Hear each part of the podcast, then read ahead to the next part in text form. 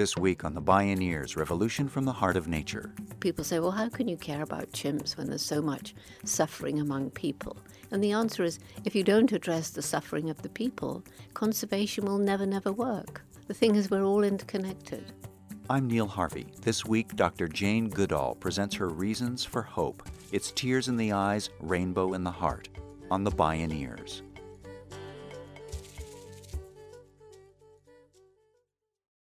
Much like us, chimpanzees are capable of a rich arc of emotions, including profound love and compassion. Strong supportive bonds between mothers and children can endure throughout a lifetime of 60 years or more. We know these kinds of things about chimpanzees because of one extraordinary woman, Dr. Jane Goodall, or Dr. Jane as she's affectionately known by millions around the world. Dr. Jane's love of animals became obvious as a young girl in 1940s wartime Britain. When her family visited a farm, Jane's job was to collect eggs from the chickens. On fire to learn where those eggs came from, she hid in the henhouse for hours to conduct her first study of animal behavior. Thinking she'd gone missing, her terrified family called the police. Finding her, her mother saw the excitement in Jane's eyes and encouraged her to make a full report on the marvel of how a hen lays an egg. Young Jane's mother taught her to read with books like The Wind in the Willows. When she could read on her own, she adored Dr. Dolittle, later fell madly in love with Tarzan of the Apes, and became enthralled by the dream of going off to Africa to live with animals and write books about them. Young Jane's mother guided her to study and work hard to reach her dreams. Her enthusiasm, moxie, and formidable knowledge so impressed Dr. Louis Leakey, the world renowned paleontologist and anthropologist, that he dispatched her to what is today Tanzania's remote Gombe National Park to begin a research project. Her mother came as a chaperone. It has been 50 years since Dr. Jane began her intensive solitary studies of chimpanzee behavior. Her work and insights have revolutionized primatology and helped us as human beings to realize how close our kinship is with the animal kin kingdom. Join us for Tears in the Eyes, Rainbow in the Heart, Dr. Jane Goodall's Reasons for Hope, with visionary primatologist, conservationist, and UN Messenger of Peace, Dr. Jane Goodall. My name is Neil Harvey. I'll be your host. Welcome to The Bioneers, Revolution from the Heart of Nature.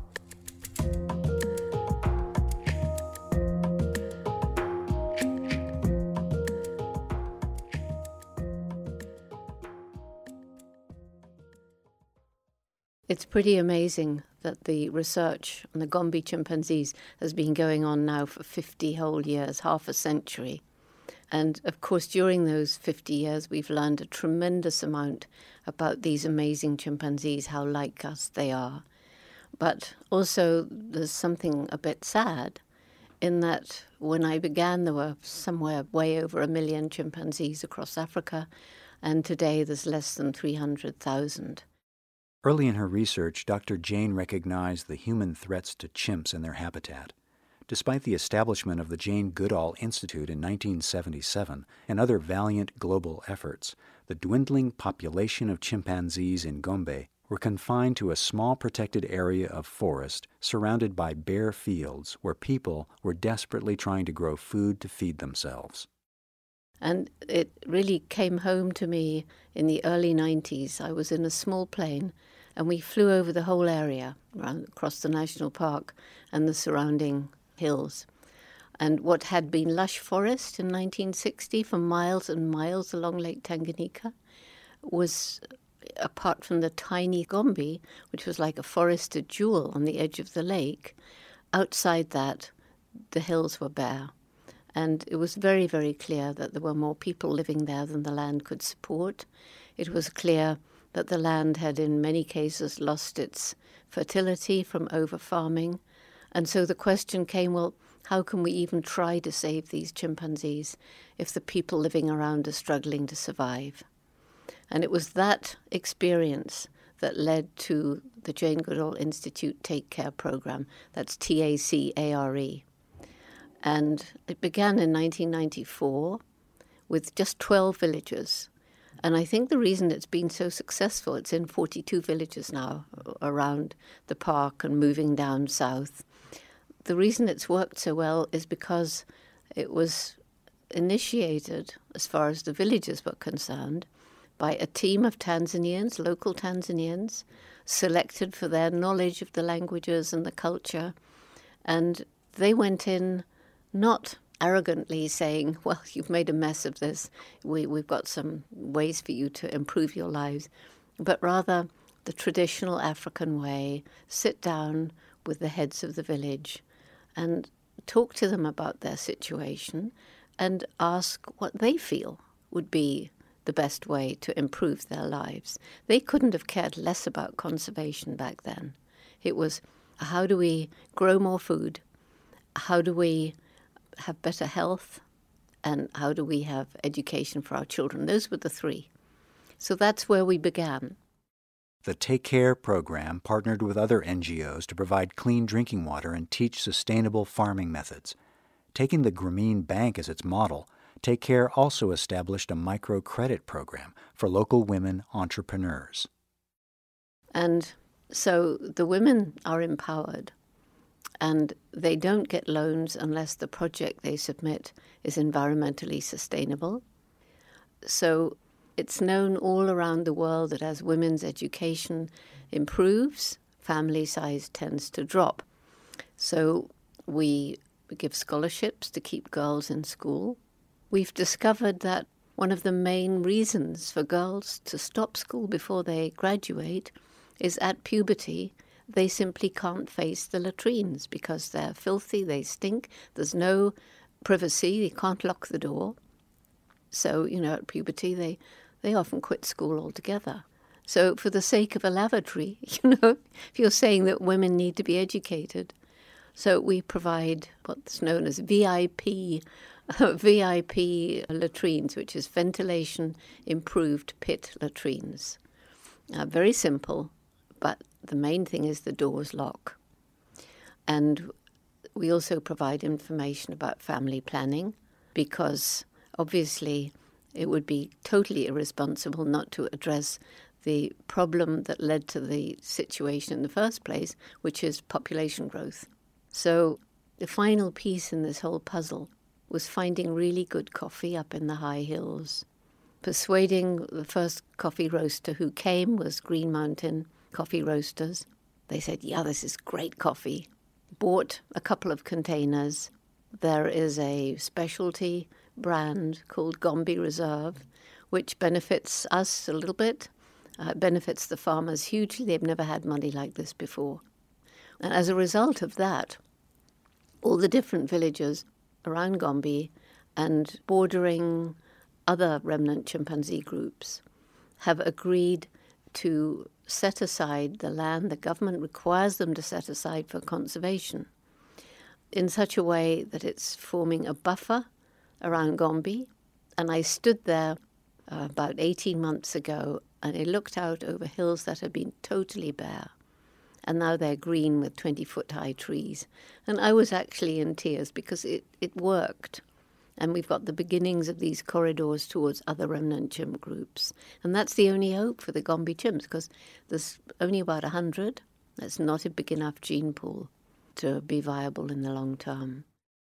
Since 1994, Dr. Jane has devoted a great deal of time to helping create innovative community centered conservation and development programs in Africa.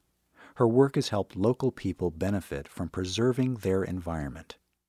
So everybody's benefited. And that's the message that I think is so important.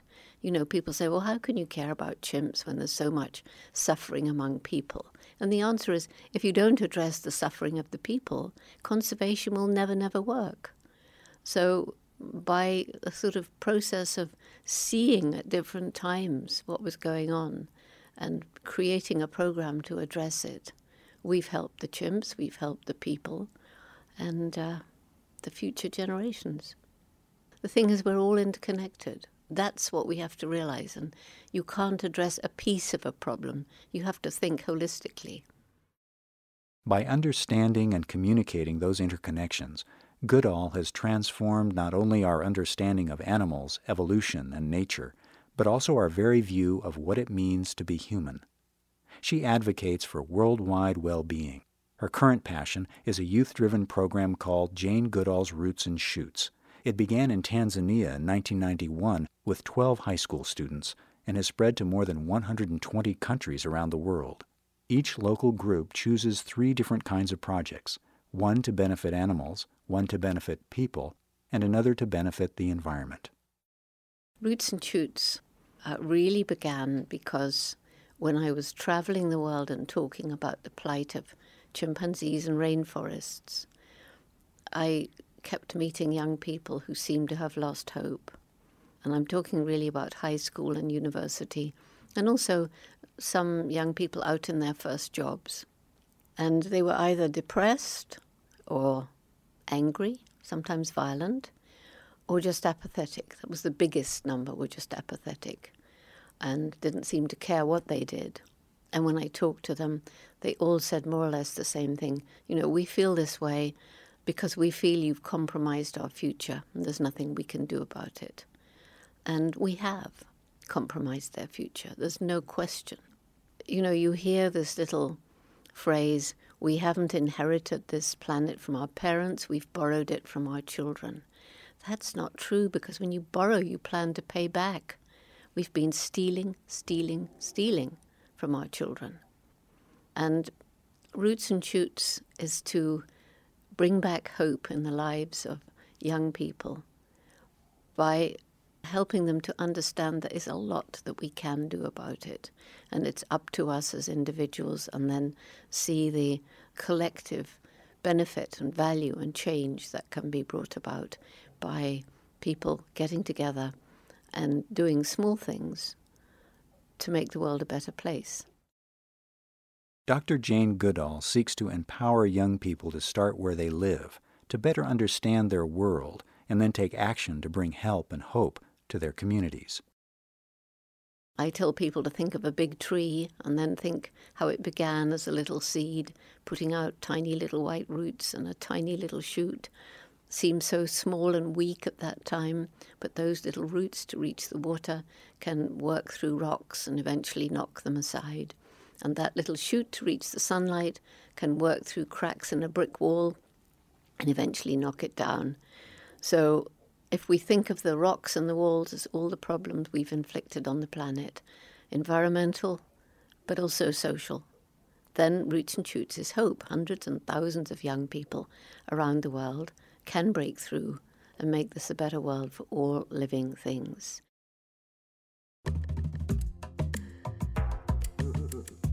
When we return, with quiet compassion, Dr. Jane Goodall urges us to take action on behalf of our children and the world's wondrous diversity. This is Tears in the Eyes, Rainbow in the Heart, Dr. Jane Goodall's Reasons for Hope. I'm Neil Harvey. You're listening to The Bioneers, Revolution from the Heart of Nature.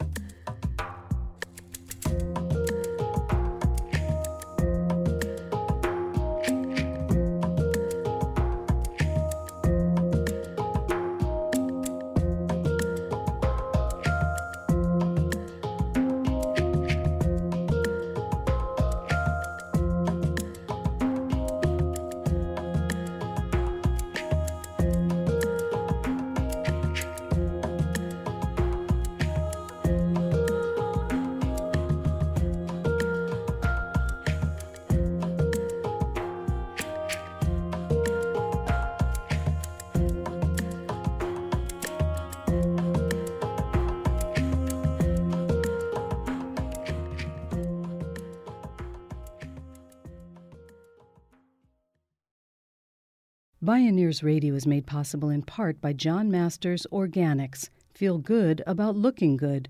Learn more at johnmasters.com. To explore more Bioneers radio shows and conference videos for free, visit bioneers.org. When Jane Goodall first set foot in Africa to study chimpanzees in 1960, her mother was at her side. With only six months of funding, the pressure was on for her to make some kind of discovery but every day the chimpanzees ran away from her. Every evening she returned to camp a little more discouraged. She did manage to make the first observations of what chimps ate, how they moved around in small groups, and how they bent over branches in the trees to make a comfortable nest at night, but no breakthroughs. After four months of watching her daughter watching chimpanzee behavior, Jane's mother had to leave Africa. Just before the breakthrough discovery that secured her daughter's legendary research career. One day, the indomitable young researcher spotted a black shape hunched over a termite mound using a blade of grass as a utensil to scoop termites up and eat them. In those days, it was thought that only human beings made and used tools. Her observation opened new worlds of understanding of our primate relatives. Dr. Jane credits her mother for encouraging her to follow her dreams in the first place.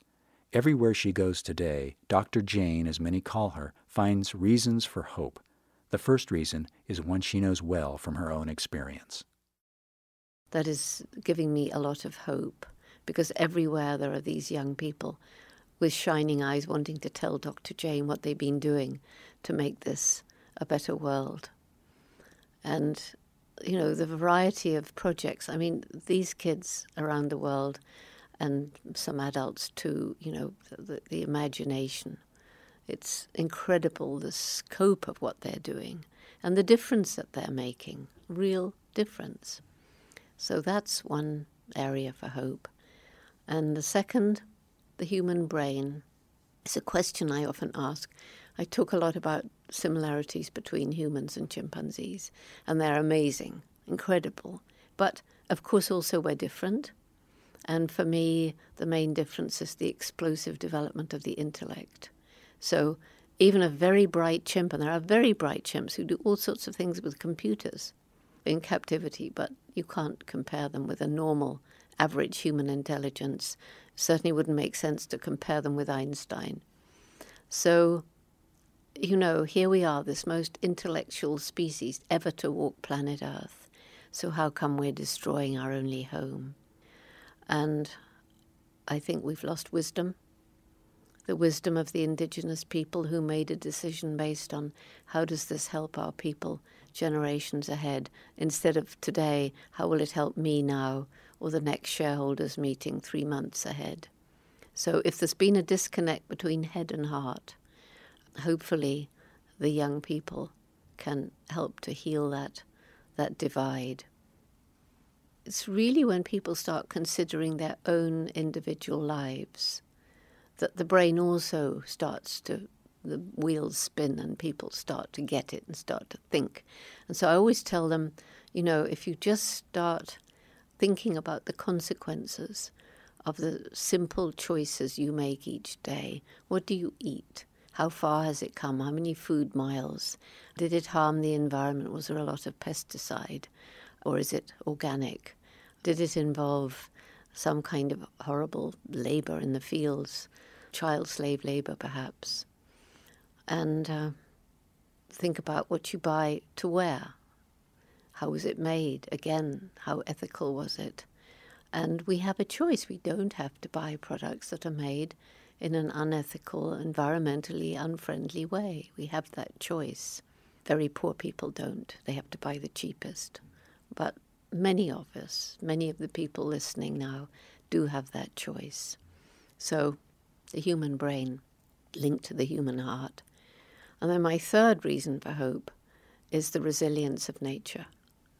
And I have been absolutely amazed to see how places that have been utterly desecrated by us, given time and perhaps help, can be restored. Uh, not exactly as they were before, probably, but at least to support life and to once again be beautiful. And I take the River Thames in London. It was stinking. It was a, almost like a drain, and life was dead. But then people decided, no, we better do something about this, and there were stricter laws. And today there's fish and birds, and, you know, that's happened with rivers all over the planet. And forests have been cut down, but as around Gombe, give them a chance, and especially in the tropics, the trees will grow back again. It won't be totally as it was, but getting on that way. Animal species on the brink of extinction can be given another chance. Dr. Jane Goodall is perhaps the most committed, indefatigable visionary working today to conserve life's diversity in the global environment. Perhaps she's so extraordinarily effective because she radiates a sense of wonder for nature while showing incredibly authentic respect for people. The last book I wrote, Hope for Animals in Their World, I really love to promote this book because for me, it was the most inspirational journey collecting up these stories of animals on the brink of extinction and just as important, even more important, the determination of the biologists or sometimes just, you know, ordinary people who just felt, well, we can't let this species disappear forever. We've got to do something about it. And so the book is a collection of these amazing stories about these amazing people. People saving pandas in China, the black robin in New Zealand, the golden lion tamarin in Brazil, and more. The Delhi Sands giant flower loving fly. Isn't that a great name? The Delhi Sands giant flower loving fly. And, you know, why bother to save a fly? Well, it has a wonderful habitat. And so by, by concentrating on the Endangered Species Act, uh, which means you can't destroy the environment, you save the environment. And that's happened again and again. And then my final reason for hope is the indomitable human spirit. And we find it with the Roots and Shoots kids. Some of them are amazing. We find it with these biologists saving endangered habitats and animals. You can take people like Nelson Mandela, who came out of 17 years of hard physical labor and had the incredible ability to forgive, which enabled him to lead his nation out of the evil of apartheid without a bloodbath. And uh, these indomitable spirits are all around us. People like Nelson Mandela, with a high profile everybody's heard of, but they're just down the street in a little shop.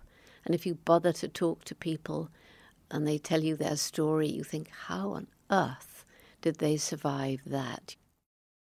And how on earth will we conserve and sustain our precious planet? Underlying all our stories and all our struggles is a love for life. E.O. Wilson calls it biophilia, the innate love that life has for life. Everyone can find joyous inspiration in the wonders of nature and nourishment in our connection with all life on earth.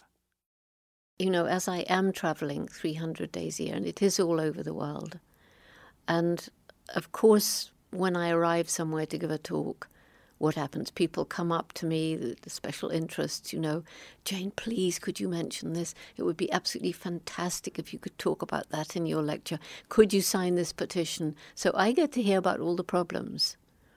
But at the same time, I haven't encountered a problem or seen a problem or read about a problem where there wasn't a group of passionate, dedicated people who were trying to do something to put this right.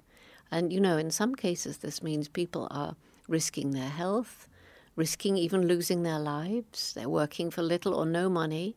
And I mean, this has to be a huge reason for hope that everywhere these desperate situations have a group of, of incredibly dedicated people who are working and working and working and won't give up until they find a solution till there is a change.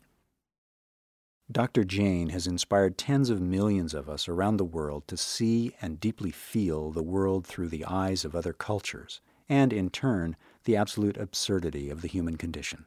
She's taught us to truly understand that we're but one species in this wondrous web of life. Well, I think, you know, I can judge the success of a message that I give by looking out over the people and the number of hankies that go up to eyes. And it really is that um, one of the Native Americans has this lovely saying without tears in the eyes, there's no rainbow in the heart. And since the rainbow is the symbol for hope, then all these tears mean that people get it. And they say to me afterwards, you know, thank you for making me understand that my life is more important than I thought it was. That's the best thing anybody could ever say to me.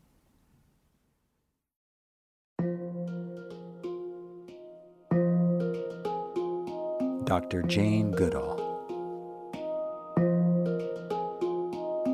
Tears in the Eyes, Rainbow in the Heart. Dr. Jane Goodall's Reasons for Hope.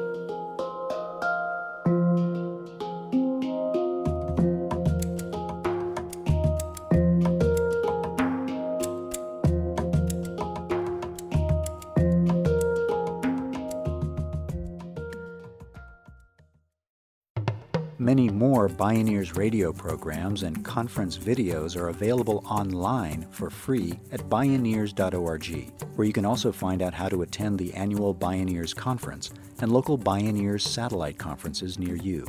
Bioneers' voices are heard more widely with your help. Join by visiting bioneers.org or call 1 877 Bioneer. The Bioneers Revolution from the Heart of Nature is a production of Collective Heritage Institute. Executive producer Kenny Ausubel. Written by Catherine Stifter and Kenny Ausubel. Senior producer Neil Harvey. Managing producer Stephanie Welch. Production management Aaron Leventman and Chuck Castleberry. Station relations by Creative PR. Distribution is by WFMT Radio Network. Interview recording engineer Jeff Westman. Our theme music is taken from the album Journey Between by Baka Beyond and used by permission of Hannibal Records, a Rykodisc label. Additional music was made available by John DeCat at www.soundstrue.com. For more music information, please visit bioneers.org. The opinions expressed in the Bioneers Revolution from the Heart of Nature radio series are those of the presenters and are not necessarily those of Collective Heritage Institute, the underwriters, or this radio station. My name is Neil Harvey. Thank you for listening. I invite you to join the Bioneers in inspiring a shift to live on Earth in ways that honor the web of life, each other, and future generations. This is program number 0511.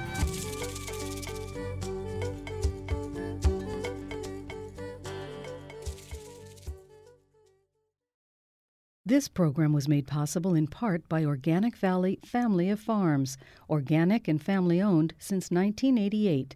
Learn more at organicvalley.coop.